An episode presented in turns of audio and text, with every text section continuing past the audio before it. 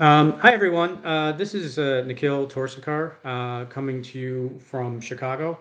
Uh, today, I'm speaking with uh, Doctor Jyothsna Bhat on, um, so I just want to make sure, I'm, I'm embarrassed to say this, but I, I, I want to make sure I'm pronouncing that right, because I've pronounced it ten different ways, but is that the correct pronunciation? Uh, Jyothsna is fine, yeah. Jo- Jyothsna, okay. Yeah. Okay. So today I'm speaking with uh, Jyothsna Bhat on uh, mental health issues in the uh, South Asian uh, community.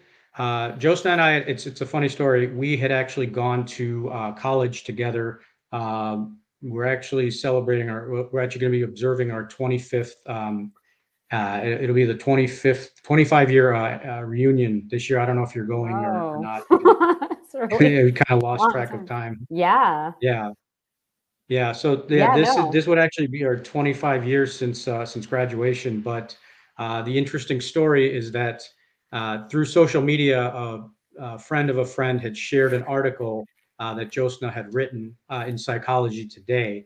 And so I thought it'd be interesting to pick her brain and connect with her and talk about an issue uh, that my wife, Shelly, and I are very passionate about, which is uh, mental health in the uh, South Asian community.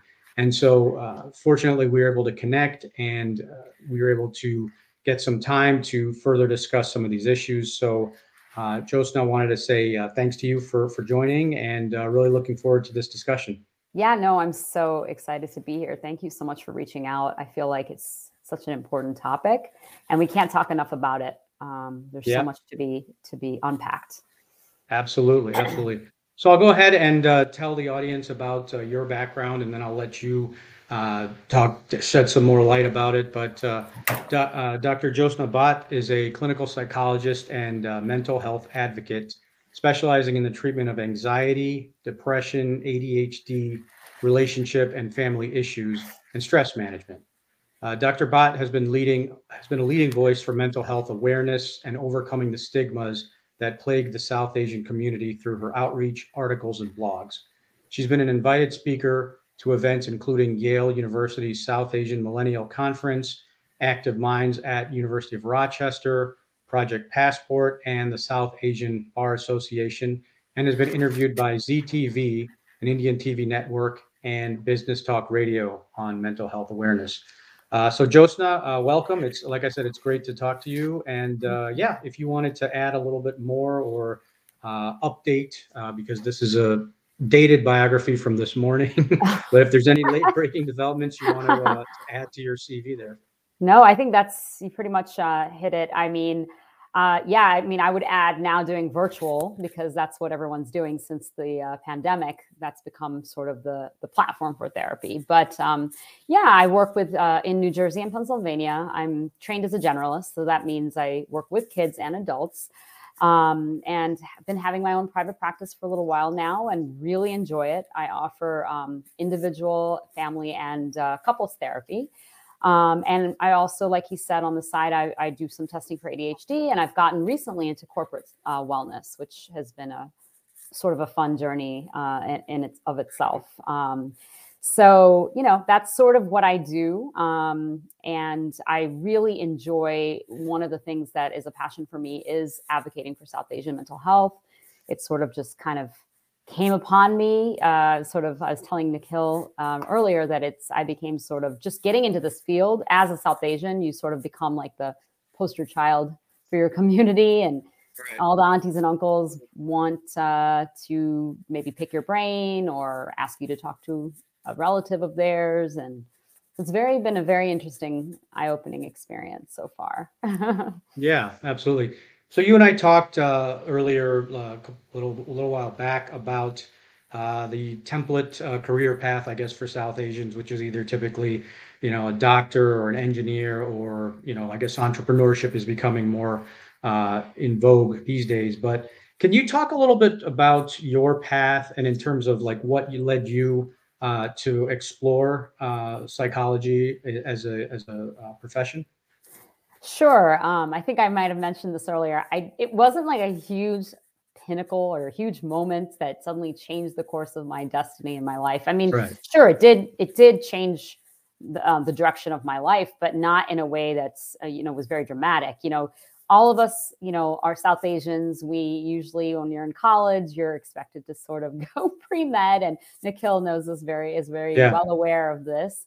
Um, Her favorite but, class, organic chemistry. Yeah, organic of chemistry. So many, so many fond memories, right? Washington University is a very grueling um, program. Um, it's a top school, but when it comes to, you know, their coursework, it's very grueling. And especially if you're not into those classes. And I, I would say uh, organic chemistry was sort of like the weed out class. So you take it, you know, and you don't do well, you're kind of weeded out of the pre-med path. And I was happily right. weeded out. I don't think I even tried in that class, yeah. to be honest, but um, it wasn't something I was feeling, and it just was, my heart was not into it. And um, so I just, you know, tried a few psychology classes, did really, really well in them, and began to, you know, recognize that this was another area of health. And I realized that it checked a lot of boxes for me, checked boxes for my parents as much as it could. And uh, I started, you know, going, uh, you know, applying for schools and um, looking into field, field work and some volunteer, um, you know, things with other, working with people and kids and things like that. So that's sort of my journey uh, going towards, um, you know, being, becoming a psychologist. And um, is definitely, and like I, the, the one kind of unique sort of thing was, wasn't unique, but I think I started to recognize the stigma that was, ha- mm-hmm. that was in the air in the South sure. Asian community. You just, yeah. you know, when it, water, you, yeah. you're at a party, exactly, it's in the water. You're at a party and someone's asking, so what are you doing? And I'm, you know, I'm looking to do psychology. And immediately there's this kind of restraint response from aunties, uncles, right. um, even peers, you know, like, oh, like, mm-hmm. what are you going to do with that? The number one question was, what would you do with it? And I yep. think um, that that's a, a very uh, interesting loaded question, because it's like, you rec- you realize, as I realized, as I got into the field, there's so much I can do with it. It's not as limiting mm-hmm. as people, you know, would think it is. It is in every field of study. Um, psychology can be found in medicine. Psychology can be found in entertainment, sports, law, you know, uh, health field, um, everywhere. mm-hmm. So, you know, it's, I, I think it's one of the most diverse and versatile uh, fields of study. So I'm thoroughly excited that I took it. Um, but like I said, the air of the stigma, you know, was, was, ser- it was so strong. And, uh, even in just people asking me, what kind of doctor are you going to be? And at the time I was looking to do Psy- the PsyD program, and people mm-hmm. didn't know what that was. Even I was curious myself, trying to figure it out. And um, I yeah. remember like a, somebody, a peer saying to me, oh, you know, I, I don't know. If, I, I think I want to be a real doctor though, like a PhD, you know, even that there was a stigma between a PsyD wow. and a PhD. Like what is actually, can you, can you tell us a little bit about the difference? Cause I, I, I have some friends who are PsyDs also, and I yeah. kind of have a sense, but maybe, and also if I could ask you maybe like just to shift a little bit the other way. Yeah. So how's I'll that? Edit that part out. yeah. Uh, that's perfect. Yeah. Yeah. I just didn't want you to get uh, chopped off yeah, there. Sorry. About um, that. No, no, no, you're good. Uh, can you tell us a little bit about the distinction between PsyD and PhD? Because I've heard the term used interchangeably, but I think it would be helpful, you know, for people to understand your background, maybe if there's a difference in the focus in terms of philosophies, maybe if you can give us a little bit of insight into that. Yeah, I mean, I think the main difference really is the the focus on research. That was sort of the big kind of distinction back in the day, I guess. Um, mm-hmm.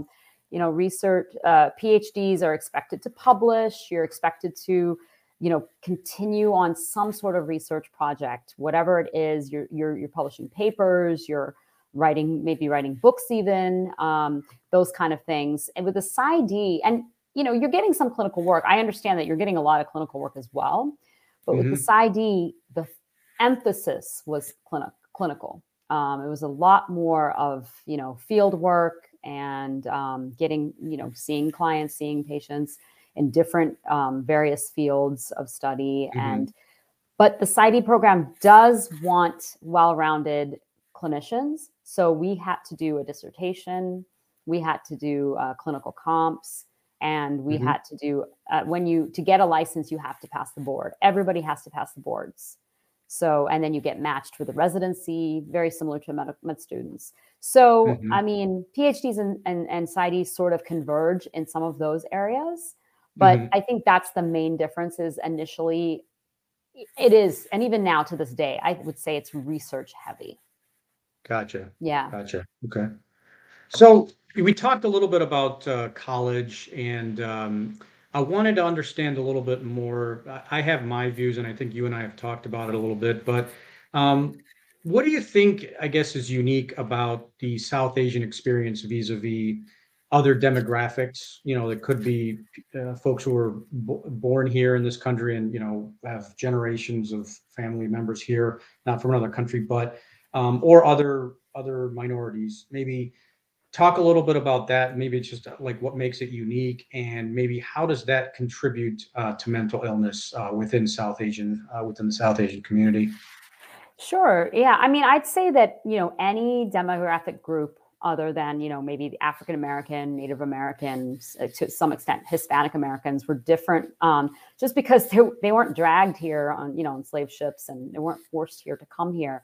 Um, yeah. Rather, it was almost like a, a place to seek opportunity. It was more of a positive sort of experience um, right off the bat. Um, you know, you were kind of, thanks to the civil rights movement, you know, um, leaders were fighting for the rights of Black people.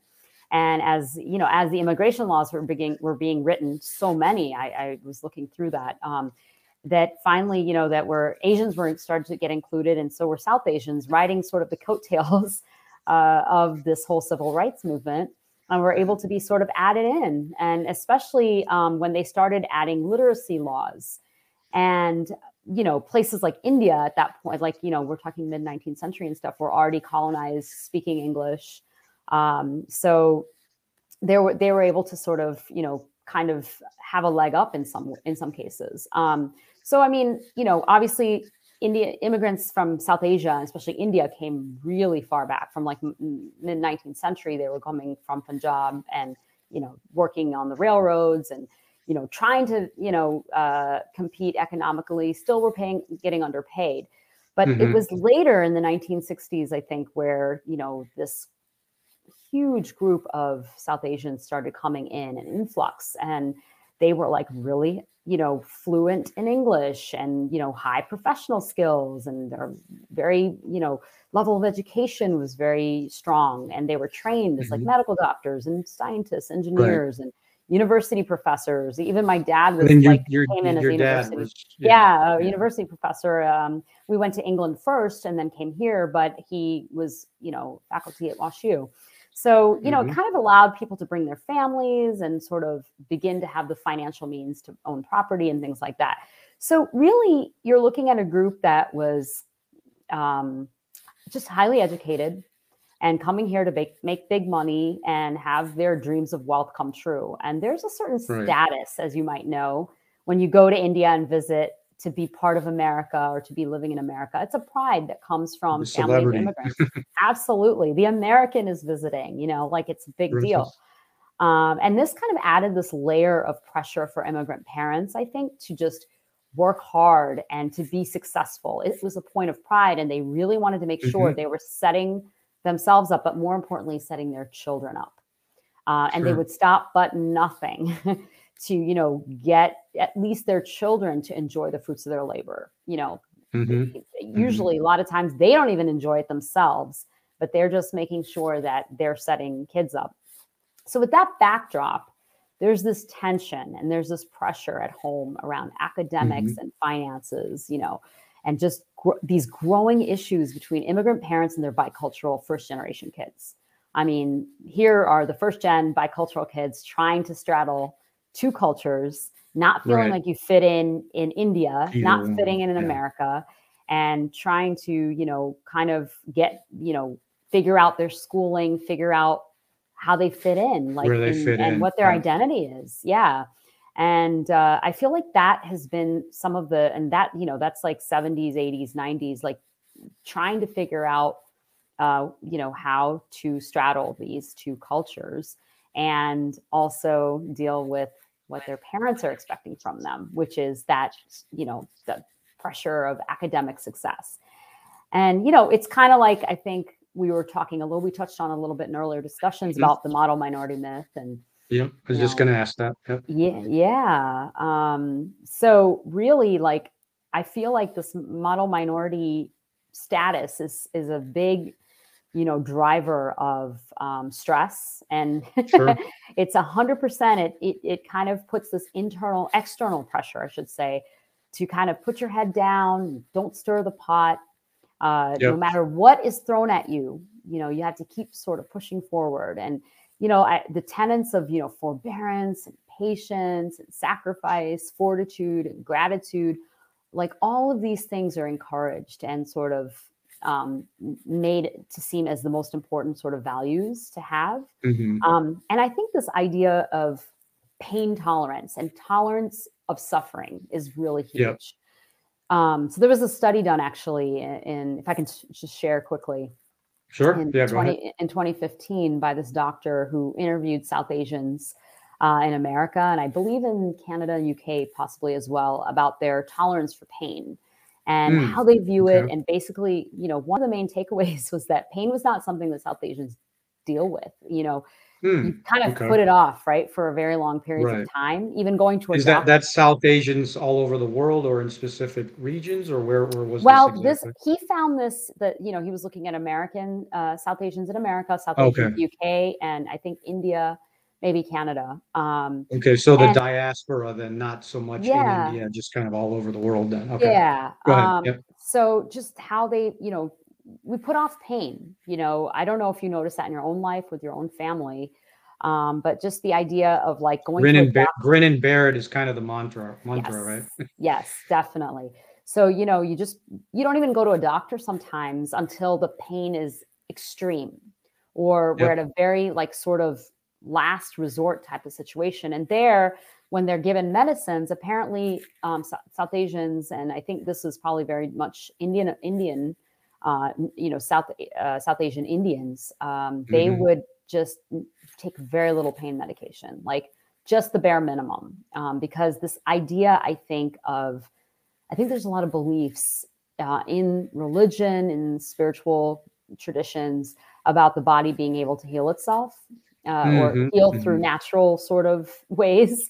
Sure. Um, but it's very telling also, though, about mental health and how there's this notion that like such issues as depression or um, anxiety is just something you don't like have to worry about. Or, yeah, it's a yeah. weakness. You don't you don't need to be worrying about that so much. Um, you need to sort of dig deeper and sort of deal with it. Um, and you're right. They do look at it as sort of a weakness. You know, strength mm-hmm. is, you know, the idea of like holding on and being strong and not being moved resilient, by yeah. resilient. Yeah, exactly. Not being moved by these kind of, you know, bodily pains or mental, you know, sort of um, changes. But, you know, it's, it's, it's interesting. It even sort of transfers in responses to like racism or prejudice acts that, you know, we have probably you or in your family or, you know, have experienced. I know we have had such experiences mm-hmm. in America and even in England, but I think Hasan Minhaj beautifully talks about this in Homecoming King. I love King, Hasan right? Minhaj. He's, yeah. he's a genius. He's a genius. He talked really about how his family be- gets victimized by racism, and his father was just quietly dealing with, you know, uh, cleaning up the, the glass that the racists had broke of their car, and And then wow. he didn't want to make a rus- ruckus, didn't want to make a scene, um, and or stir the proverbial pot, so to speak, right? So right. Um, he's and he asked him like, Papa, why or Dad, why are you doing this? And he said, "Log kya kahenge," meaning like, what will people think? Like, what will others mm. say? Right? This was um, in that Homecoming King special, if you've ever seen it on yeah, Netflix. Yeah, okay. Yeah. So he, that uh, was his like, show. What is his show called? Patriot Act. I don't. Is that Patriot Act? Is that a yeah. Special? That's his weekly it's, thing, right? Or, yeah. He hasn't. That okay. that's no longer there. But um, that was an excellent show that talked about some of this yeah. stuff as well. He had a mental health um, um thing uh, segment as well. Um, mm. But you know, it's it's really one of the the main variables that, you know, what will other people think? Let's not, you know, stir the pot. It's it's one of those main variables that's sort of holding up this status of the model minority. Mm-hmm. Um, we don't complain, you know, we're found to be high achievers, successful, hardworking, driven, and we plow towards our goals. You know, we achieve them because of our, you know, our intelligence and our grit, but on the way, we're complicit in our own self-harm and Absolutely. the systemic racism that's around us. We're complicit in that. And we don't even realize that we're being tokenized. uh, mm-hmm. you know, shown to other minority groups um, that, you know, look, these guys are doing it. They've made become successful. See, we're not racist. Um, then this group can do it. Why can't you all get your acts together? And yeah, yeah. we and we just kind of quietly say, hooray, yes, we are awesome. Like we, you yeah. know. One of the things that um, I think you and I going to WashU, I mean, it was it had a pretty big South Asian population. Yeah. And I think, um, you know, I, I think we were lucky in that we, you know, I, I wasn't super active in the Indian community, but, you know, I did have my group and uh, it, it, we were pretty well kind of integrated into the fabric, into the social fabric at, at college. But, you know, for a lot of people, even now, I mean, I'd, I'd say it's less so, but for a lot of people, especially coming from small towns, it was not uncommon, you know, for for you to be like the only uh, Indian person, you know, in your school or in your class. Um, now, I know that's changed uh, over the years. It's definitely a lot different now, especially like when we see, um, well, obviously we have a, you know, first um, South Asian uh, vice president. I mean, obviously that's a big achievement. Yeah. Um, there's more uh, people like, like you mentioned, Hasan Minhaj, uh, Aziz Ansari, Mindy Kaling, all these people kind of making inroads. Um, can you tell me a little bit more, like what's your impression of how, you know, the greater integration or the greater assimilation of uh, South Asians into the social fabric in the U S? Like, how do you think that's played out with mental health? Because I think, for me especially, I mean, again, when I got to college, it was different, but it was tough growing up in a Midwestern town, which didn't have a lot of Indians. You know, I would get called Apu from The Simpsons every now and then. Like, you know, there was a lot of, uh, th- there was a little bit of antagonism and a lot of um, negativity, but I think that's changed. But I mean, how do you feel like that's played into, um, you know, the, the South Asian experience with mental health, just that assimilation? Yeah. I mean, d- definitely, I feel like there's, you know, it's, there's been more conversations.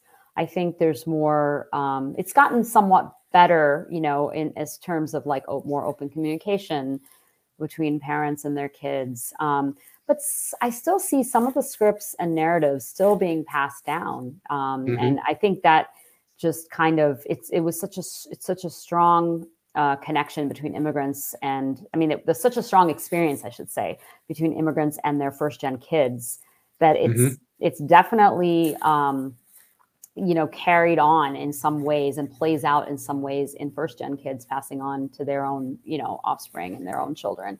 Um, I definitely have clients and friends, community members, first-gen folks struggling with the accepting the idea of talking with someone about their problems still. That's still kind of a barrier for them. It's like sort of an embarrassment. And also because they think mm-hmm. about what the, what would their parents say if their child was supposed to was to do this. It's, is it like an indicative, indicative, excuse me, of them not being a Problems, good parent? Yeah. Deficiencies. Deficiencies, yeah. Like, um, you know, just, and what would be the repercussions of like someone finding out, um, especially if there's like a marital alliance or something like, yeah. there's all these yeah. things, you know?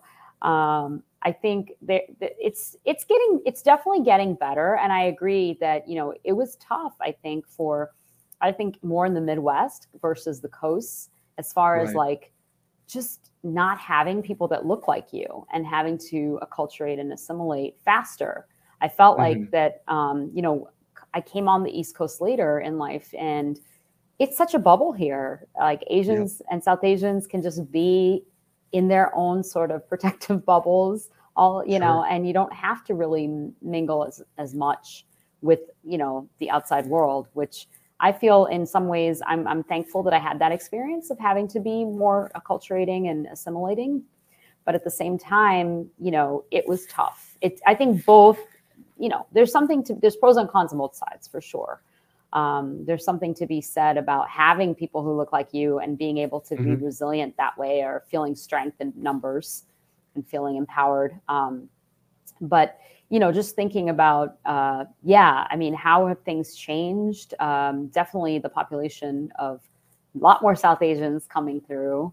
So, and a lot more mental health that's coming out and people are more talking about this a lot more.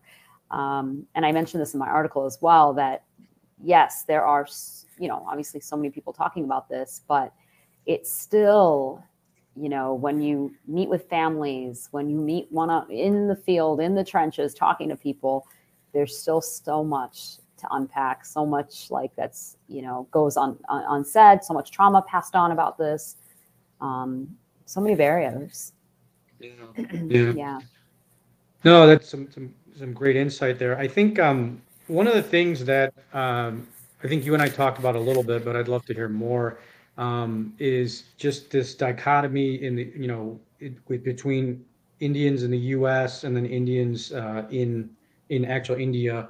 Um, you know, for me personally, I know that my experience that impacted a lot of my journey, because mm-hmm. as we talked about, there's this uh, stoicism, or there's this tendency to regard anxiety or depression as a weakness.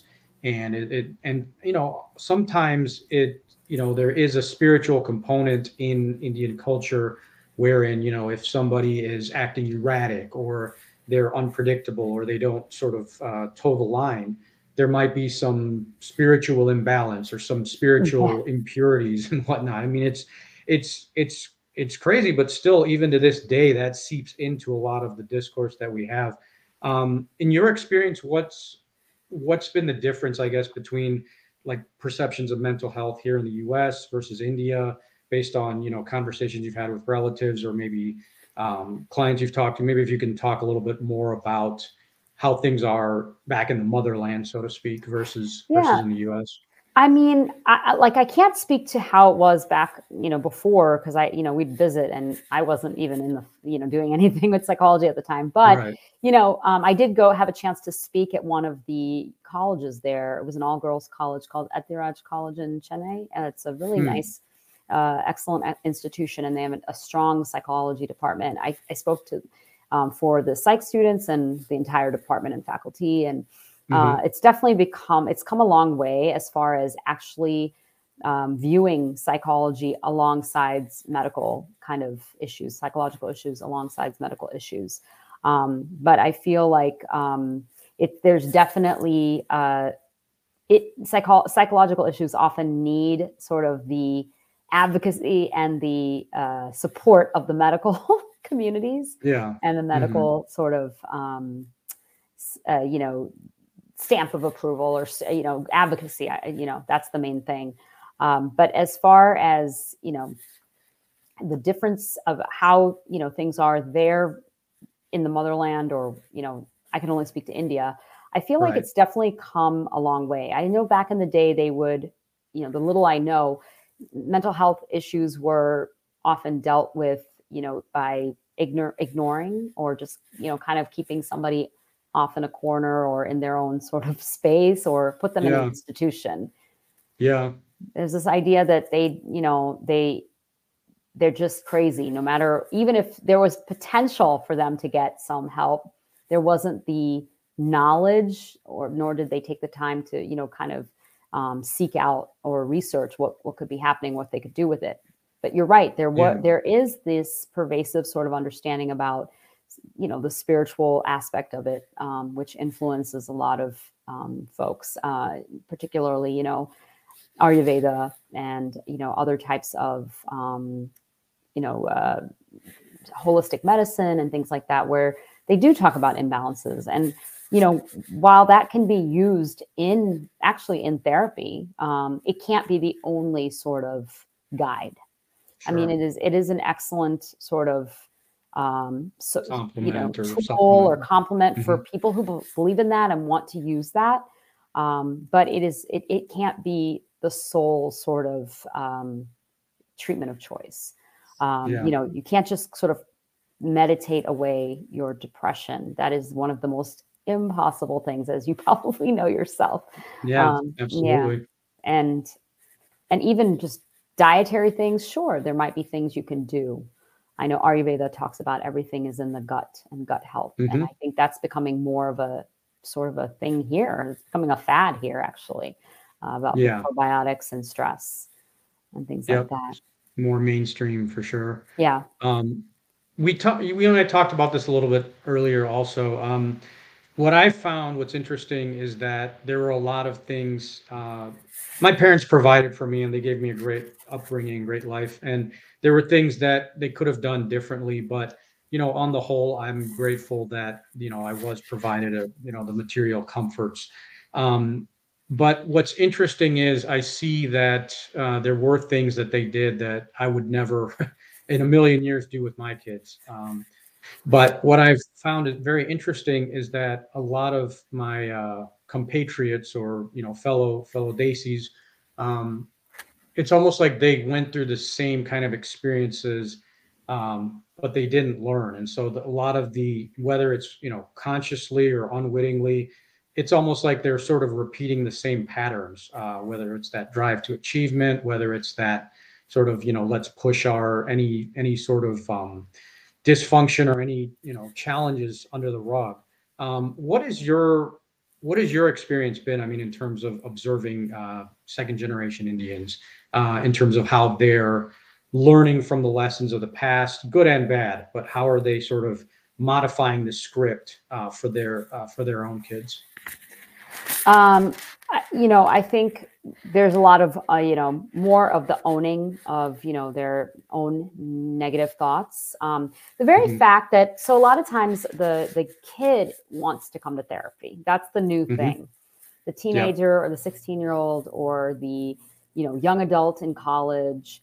Um, and oftentimes though, when I'm seeing like young people, like let's say, you know, middle school, adolescents, um, and high school, I'm seeing the parents at least a few times, and not to necessarily do therapy with them, but to sort of give them some understanding of what's happening mm-hmm. with their son or daughter, um, and some direction and some, and some strategies on how to parent and, and, you know, give, you know, parenting tips and parenting guidance mm-hmm. and, um, that will help, you know, their son or daughter, you know, improve, feel better, you know, those kind of things.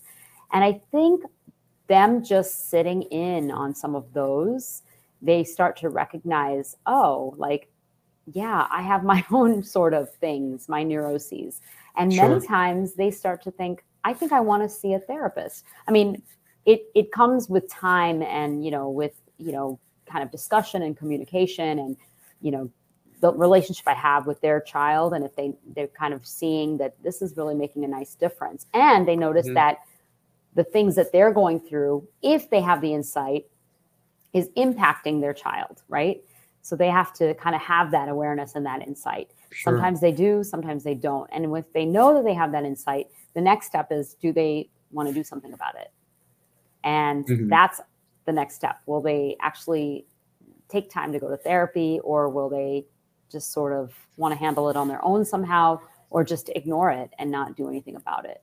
So we have sort of a spectrum. Do you find that they're putting this, how do you feel they're doing in terms of like putting pressure on their kids, like to, you know, kind of like our parents did? Do you feel that it's um, different or about the same, or what's I, what's been your experience? Yeah, I think it's a mixed bag.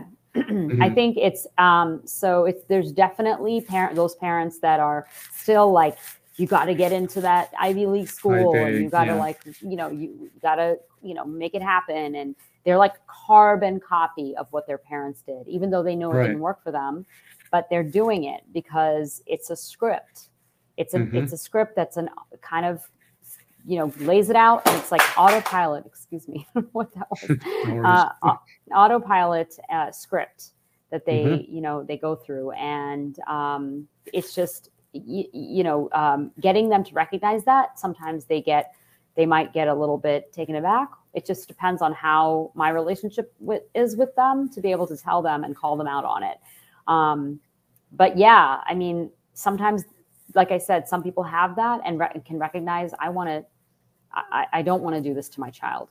Um, I was invited out to speak to a community out in um, Fremont, California, mm-hmm. the, the yep. one of the Desi capitals oh, of yeah. the area, yeah. very high achieving Desis. Silicon Valley is there, as you know. And yeah, this was I think I have a cousin.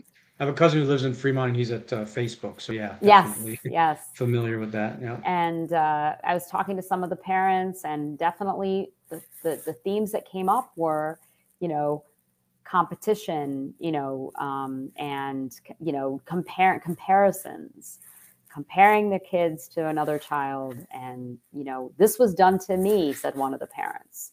So this is just what I do. You know, this is what we all mm-hmm. have to do. Kids have to learn to get through, and because you're always going to get compared in your life. That was one of the things right. one of the parents told me.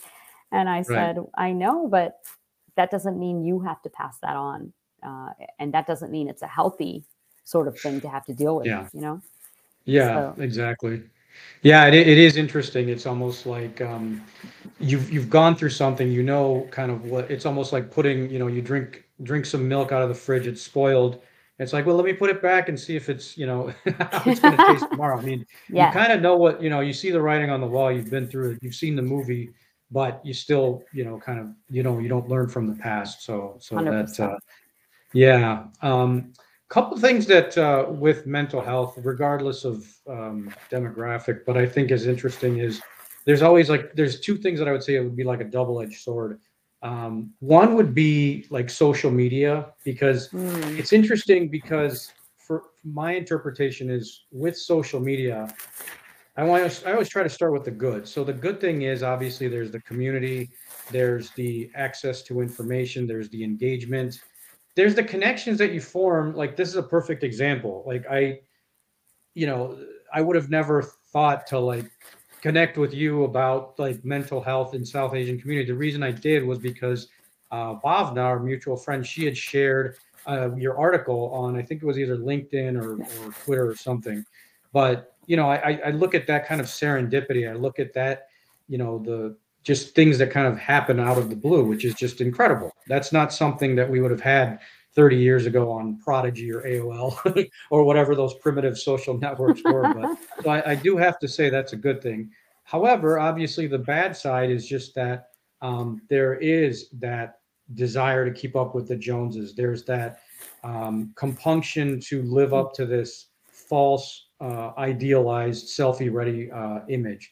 Um, maybe can you talk to me a little bit more about sort of how um, social media and maybe how that's impacted, um, however you want to touch on it. I mean, it, the South Asian mental mental health issues, or just in, in general in your uh, in your practice, in your experience. Yeah, I mean, today it's funny that you mention it, because today, just on I think Morning Joe, they were talking about uh, that again.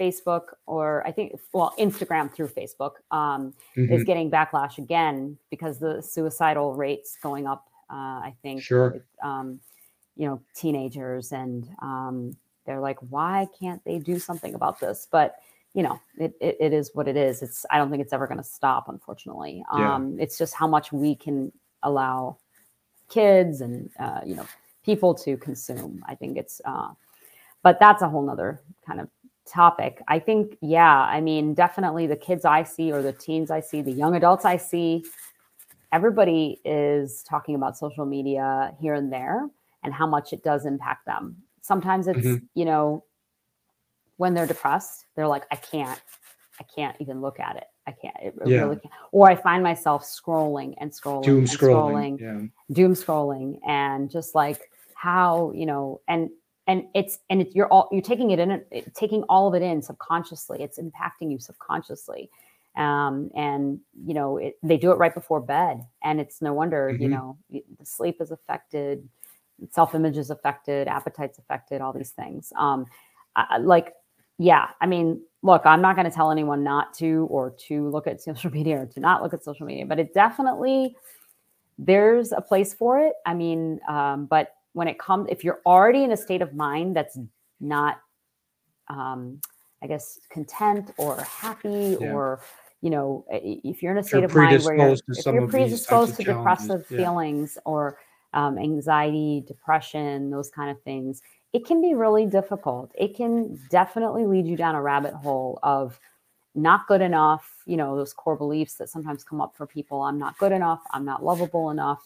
Um, I'll never be as good as this person, never as pretty as this person. When it comes to like body image, I know that's another one. You right. know, I have to constantly have to tell my my teenage the girls that, you know, that's not real, or those are highlight reels. Yeah. And you know, yep. you could throw on uh, makeup and lighting and a dress, and you would look the same. Do you really care? You know, that much. Yeah. You know, those kind of things. Um, on the other hand, there has been an I think, a, just an explosion of mental health, like support and education and resources and tools, and holy smokes, it's, there's a lot. And it's like South Asian mental health, e, you know, East Asian mental health, um, African American, yep. Black Lives Matters, like so many things, um, uh, you know, that are on there that have been really just, it's uplifting in that way, and, and really sure. hope opt- optimistic and hopeful, and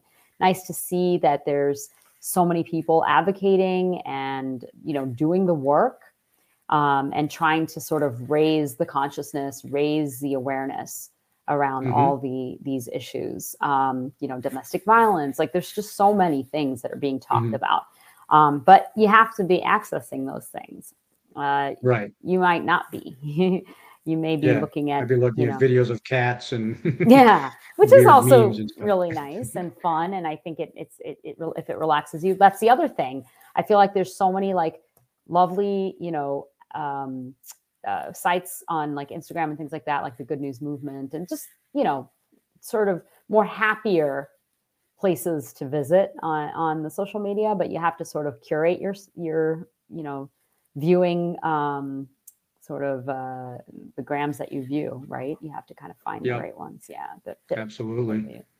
So organizations, maybe if you can talk a little bit about, you had mentioned a couple in your uh, in your blog post, and we talked about some of them, but maybe some of the organiza- like um, organizations that are helping address some of these issues of uh, mental health in uh, South Asian community, maybe in your experience, that have been pretty effective. Yeah, I feel like the ones um, that I'm hearing the most about are like Manmukti. I know that's a big one, um, uh, all across uh, North America. Um, I understand they're doing some amazing things uh, uh, for kids, for adults, um, and all different topics.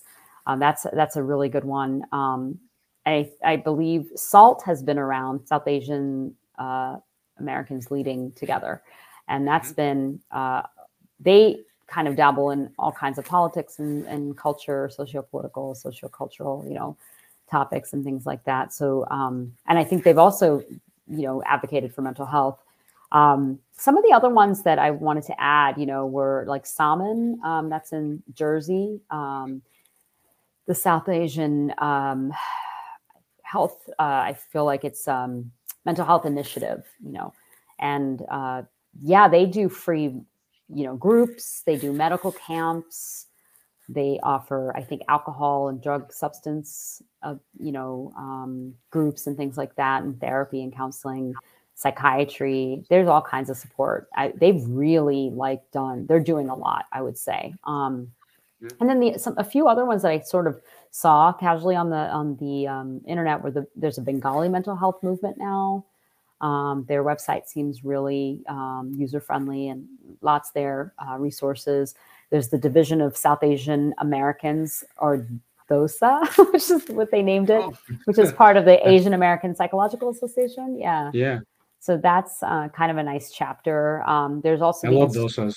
Yeah, I love DOSAs. Uh, it's a very clever, catchy title. Yeah. Um, and then yeah. there's the Institute for Muslim Mental Health, which I thought was really nice um, to see. Um, There's a uh, young woman that I'm uh, sort of working with um, for a project, and she uh, leads uh, Virtue Mental Health. And that's I did see that one. Yeah. yeah. Yeah, and she. I think you mentioned it was uh, Doctor Doctor Dixit. Is that? Uh, oh no no no uh, no no no. Okay. She's yeah she's a she's a student um, that is young and doing all kinds of wonderful things. Um, working on this is Virtue Mental health. You're talking about, yeah. or this is okay. Virtue Mental, yeah. She's advocating for uh, mental health um, with, you know, um, other young folks she's she's got on that are involved in this platform, and she is Bangladeshi herself, so Bangladeshi American, and doing some great things. So, yeah, yeah there's a lot of um, amazing orgs, and also folks just suddenly there's like a again like a like a.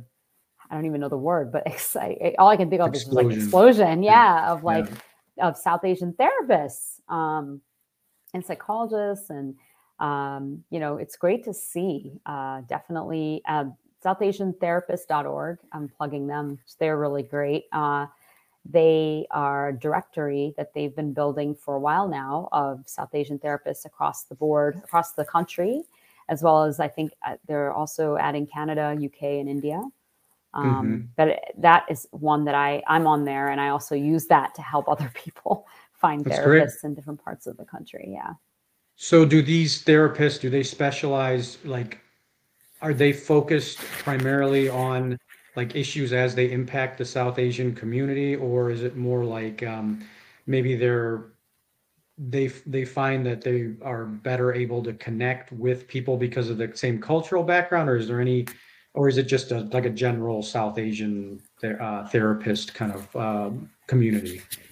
Because uh, obviously, you know, ish, mental health is mental health, but I wasn't sure if they have like a specific, you know, where they focus specific, you know, where they focus uh, a little bit more acutely on South Asian uh, mental issues? That That's a good question. I think the ones, the organizations that I meant, that I mentioned are all like focusing in on their particular sort of population. Um, mm-hmm. So, you know, like, I think, I, I not that they say no or close their doors to anyone else, but right. I think those are the people that they sort of focus in on. Um, the therapists and the psychologists, I think, are like me. I would say probably they see everyone. I'm open to everyone. Mm-hmm. I'm on Psychology mm-hmm. Today as well. So um, I, I get a lot of folks reaching out to me of all nationalities, religions, race, et cetera. So, um, well, I mean, I think that's so important just because, you know, even if it's not like a exclusionary criteria or anything like that, but I think your connection with your therapist is so important. And I think, you know, I, I see a therapist and she's, you know, she's, I don't know what the P C term is. Is it Caucasian or white or what? Mm-hmm. I don't know what I'm supposed to say, but she's not yeah. Indian.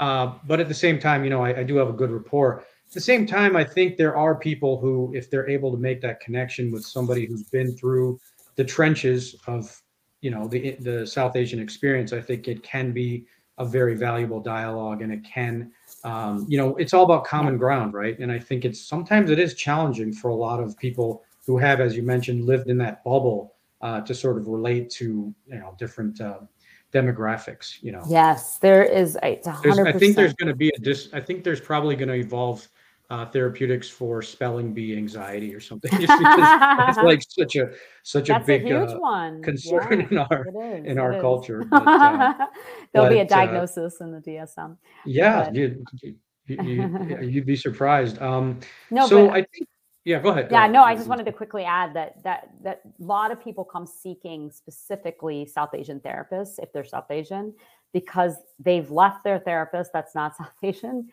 to right. say, I need somebody who rec- who kind of understands the cultural nuances.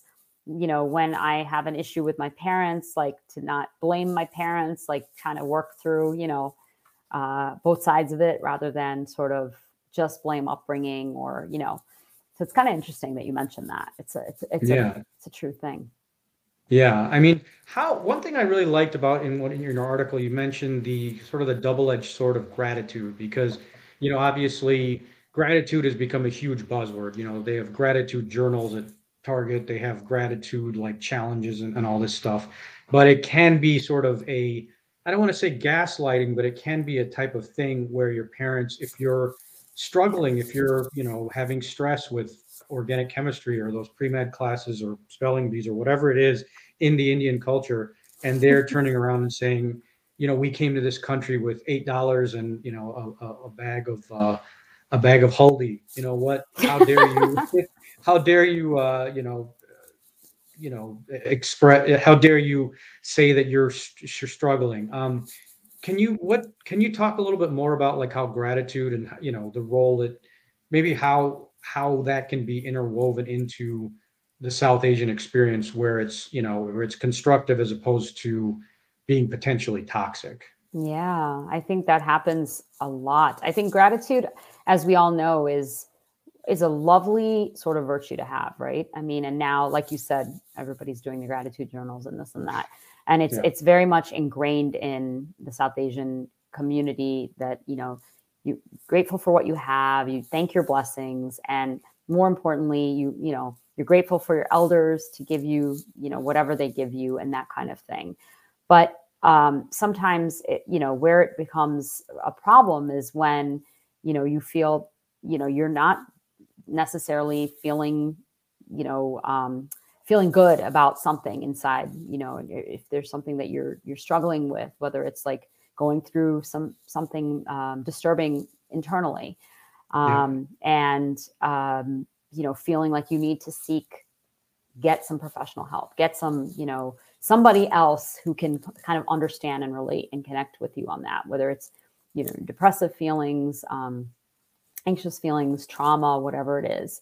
And um, this idea then when you go to your parents to say, I need to talk to somebody, that feeling of, you know, that you're being ingrateful somehow by asking for that help as if, sure. you know, and because there's this guilt that your parents, like you said about the gaslighting, that parents will, may, could lay on you, you know, sometimes guilt, South Asian guilt is quite the trump card, but legendary. They sometimes legendary. Yeah. They'll lay on you like, like, how could you even like feel any of the, these things? How could you even right. like, like feel upset? One of my friends or somebody told me recently, the, the parent said to them, like, how can you feel anything but excitement right now? You just got into this top school or you just got right. this amazing job. Like, why would you feel anything but gratitude and happiness and excitement?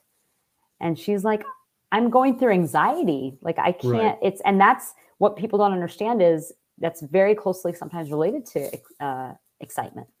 It's yeah. um, physically, indeed, it's the same uh, symptoms, physical symptoms on a lot of times. So I think they've done studies that say that people in developing countries have much higher levels of anxiety and depression than in Third, I don't want to say third, developing Developing. nations, because it's just this never, it's like a rat race. It's this never ending need to continue to, you know, get to that next level of, whereas people, you know, work with their hands, it's the neuroplastic, it's, it, there's, there's, there's, bio, there's the biological component yeah. to it. Um, yeah, definitely. There's a lot more, it's becoming because of globalization and Westernization, anxiety and depression are shooting up in other countries, you know, developing countries, so to speak. But it used right. to be sort of the, the the the diagnosis of the elite or like of the wealthy, um, you know, Freudian neuroses and anxiety and things like that were just like, you know, rich people's problems. And right. but now it's like it's everywhere um, because we're all sort of in this rat race to, to continue to achieve and continue to move forward. Um, But yeah, no, absolutely. That's where gratitude can sort of, you know, um, turn on you. So, backfire, you know, sort maybe. of backfire yeah. and sort of, um, you know, actually cause more pain for the person um, who's feeling, wow, am I doing something wrong by mm-hmm. going outside yep. seeking help? Am I, you know, betraying my parents? Am I betraying my family? Am I, what will other people think? That narrative again. You know, right. am I, am I doing something wrong? And why can't I just get this together? Why can't mm-hmm. I get it together? What's wrong with mm-hmm. me? Um, and yeah. I did want to ask one thing. Uh, you talked about it earlier, um, and it was an interesting sort of spin on it because it's this whole concept of uh, meditation and mm. using natural methods and, and um, those techniques to supplement, you know, some of the, the natural or some of the uh, therapeutic. Um, did I lose you? Yeah. yeah, I'm right here. Hold on. I don't know what happened to the camera. Oh, here we go. You're going to have to fix that. Yeah. Yeah. No worries. Okay. okay. Um, so what I was saying was uh, mindfulness and meditation. For me personally, um, you know, I'm in therapy. I, I find it to be very valuable. Uh, but one thing that I found is that it has limitations because, you know, if you're going to rely just on medication, that's going to be ineffective. If you're going to rely just on cognitive behavioral therapy and talking to someone, it can be effective, but there's ways to, to combine it. But I think those two, there's so many pieces in what I call the mental health uh, toolkit. Um, and I would, I just want to understand sort of what in your in your opinion, in your experience, like what is the optimal um, pieces of a mental health toolkit? Because for me, um, like I said, med- uh, medication, uh, ther- talk therapy, that's been good. Uh, but I've just found that meditation and mindfulness, just simple things like paying attention to the breath. Um, mm-hmm. Nutrition is something I still struggle with. I mean, I, um, you know, I'm, I'm growing up on gulab jamun and, and idlis and all this stuff, I have a pathological sweet tooth. So that's Yum, that I've yeah. been really struggling to shed. But um, but that said, I mean, because that is, as you talked about with Ayurveda, that's a big part of it is nutrition. Yeah. Uh, but mindfulness, meditation, I mean, those are things that mm. from our, you know, from our ancestors, from our upbringing, just the whole concept of, you know, harnessing that, um, you know, in the primordial sound meditation of chanting mantras and everything. Can you talk a little bit about sort of in your uh, experience, basically working with clients, like what do you think is sort of the elements, you know, the four basic food groups, if you will, of a of a mental, you know, of a well-balanced uh, mental health diet? Yeah, it's so that's so interesting that you say that, because I feel like, um, you know, as South Asians, I feel that we have at our fingertips sort of the keys to the kingdom in some ways, mm-hmm. so to speak, sort of like yep. the yoga and the, the, the gazillion types of meditations, um, you know, the just the the overall sort of, um, you know, in every sort of um, not just Hinduism, I mean, like in, you know, um, other Eastern thoughts like Buddhist well, Buddhism, and, and even Taoism, in this yeah. in the in the Sufi traditions, too, they have those mm-hmm. kinds of more uh, esoteric types of um, uh, spiritual, uh, maybe meditative techniques and things like that. So it's it is really awesome, and it's become such a mainstream. And the it's become like yoga, right? Yoga moms, yoga instead of yeah. soccer moms now, it's like yoga moms, and uh, yeah. you know, it's becoming such a, a trend here. And even in psychology, you know, mindfulness has become such a huge part and parcel of what we do. Um, it's taught in the in the graduate programs. It's I was trained in it in my graduate school. Um, you know, to use it with patients, use it on myself. It's encouraged mm-hmm. as a self-practice, obviously. Did Did you um, say that they actually did uh, have some coursework on that in mm-hmm. uh, in your graduate program? Um, yes, there was it was coursework, but there was mainly um, field work. Um, so mm, we were like okay. reading books by John Kabat-Zinn and, mm. and really trying to apply those, you know, things, uh, the mindfulness-based stress reduction group and things like that, and cognitive mindfulness-based cognitive behavioral uh, therapy and, and things like that. So that was an invaluable experience for me, and also to bring into my own life, and also to share with my clients and family members and friends and, and whatnot. Um, But I think you're right in the sense of, as I love the way you put it, you know, this, what's a balanced diet and four food groups and things like that. I don't know yeah, if it's four, yeah. but definitely. Um, I got to trademark that. Remind me to. You, I gotta, yes. uh, I definitely agree that um, depending on the severity of, you know, a mental health issue, that's something that we also look at as clinicians. Um, you know, even the thought of whether it's just therapy versus therapy plus meds. Plus therapy, plus a few other things, right? So, I mean, as a psychologist, for me, you know, therapy is always going to be helpful. And and what's nice about therapy is it's not just, yes, we do talk, talk therapy, but there's so many other principles that we use, um, psychological principles and theories. And, um, you know, trauma-informed work is huge nowadays. Um, we we pay attention to our bodies because that's where trauma is sitting, right? So that's all sort of part and parcel of, if you get, depending on, you know, what kind of illness you have and what kind of therapist you have, what their training is in.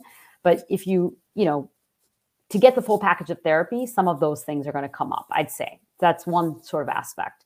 Um, medications absolutely have their place. You know, it's been researched and proven, and um, science studies have shown that when you have moderate to severe depression or anxiety, C B T plus meds is the gold standard, right?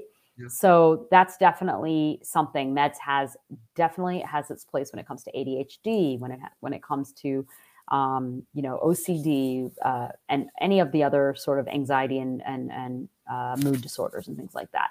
Um, that being those being said, you know, obviously um, everybody should have you know has their sort of go to. Um, alternative Reg- spaces regimen, yeah. and regimens. Mm-hmm. But I would definitely say that I feel like more and more now that we're going into, you know, body sort of somatic, you know, um, psychology and, and how we are paying more attention to our bodies. I feel like yoga fits right in to that, that For space. Sure. So I feel like definitely um, more, um, I, I, I tell my clients all the time, just simply doing a mountain pose or simply mm-hmm. doing, um, you know, child's pose or um, tree pose. Just pick one. You don't have to do hours of yoga. And, right. you know, some start of small. Start small. I mean, we have a, a, a dear friend who's a master, a yoga master, um, hmm. and learned under Himalayan, you know, that those traditions. And one of the f- basic things he'd say would would be just learn to stand and and balance yourself standing, and feel the power and feel that power of like being a mountain, um, hmm. and to to be able to weather storms. I mean, it's just it's beautiful that's because that's powerful. literally yeah. what we're what we're doing when we're standing. If we can find our grounding, all these yeah. storms that come. We don't move.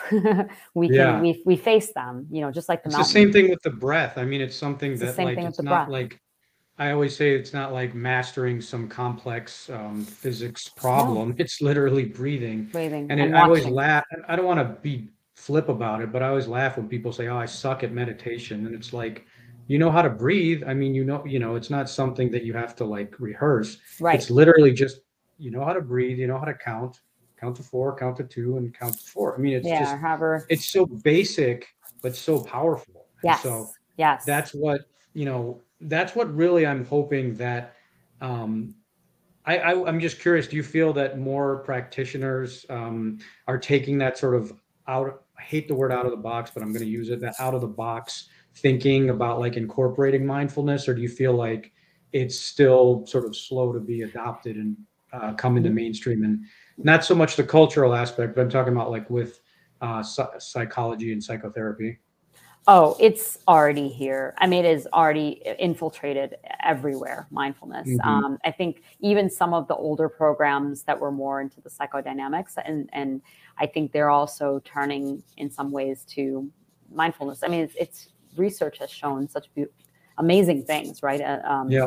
With it, you know, how uh, efficacious, I guess it is. Um, and, and it's just very um, an easy, simple, but not simple unless you keep it. Yeah, yeah, exactly. Unless you keep doing it, you know, um, it, it's a simple thing that you can teach anybody. Um, and I think that, uh, you know, it's, it's definitely like the breath, you know, watching the breath is a big one that psychologists use. We use progressive muscle relaxation, which is actually mm-hmm. Shavasana. At the end mm-hmm. of the day, which is, you know, corpse pose in, in yoga.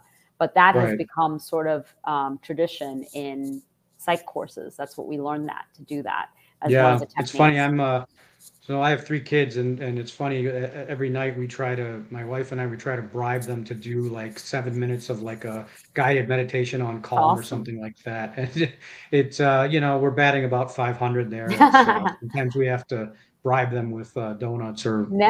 or you know, Starbucks drink or something, but yeah. you know, the ends justify right. the means, I guess. No, um, but yeah, I, I really, uh, you know, I really enjoyed uh, speaking to you, uh, Jyothsna. This was really uh, interesting for me and yes, learned a likewise. lot. Um, was there anything else you wanted to add, or I'd love, you know, if people are interested, like how can they get a hold of you if they're interested in, you know, talking more about uh, some of the topics we talked about, like anxiety, depression, and uh, ways for managing that, if you want to share that. Yeah, um, I you can reach me at my on my web. You can check out my website, and you know it's Bhatpsych, so B H A T P S Y C H dot com. Pretty simple, bhatpsych dot com. And uh, you know, uh, you and if you want, I don't know if you will provide an email, but um, it's D R bot at bhatpsych dot com. Uh, you know, all lowercase. Um, but I'm happy to, you know, definitely I'm always looking for advocating uh, for South Asian mental health particularly. Um, but I do love uh, the topic of psychology, and I'm always um, happy to share. Uh, I feel like we've covered quite a bit today. Um, yeah, and I hope yeah. we, I'm, but I feel like there's probably so much more uh, to continue to talk about, but I'm so grateful. About uh, social media, are you on any uh, any channels? Yes, I am. I'm on Instagram, and uh, I have a Facebook page and Twitter as well. So should be able Perfect. to find me with my name. So, um, but yeah, thank you so much, Nikhil. This was uh, such a treat and a pleasure to be here, and really uh, had a nice time chatting about all. Yeah, these no, yeah, it was a pleasure. Thanks, thanks again. Thank Jyothsna. you. Have a good one. Take care. You too.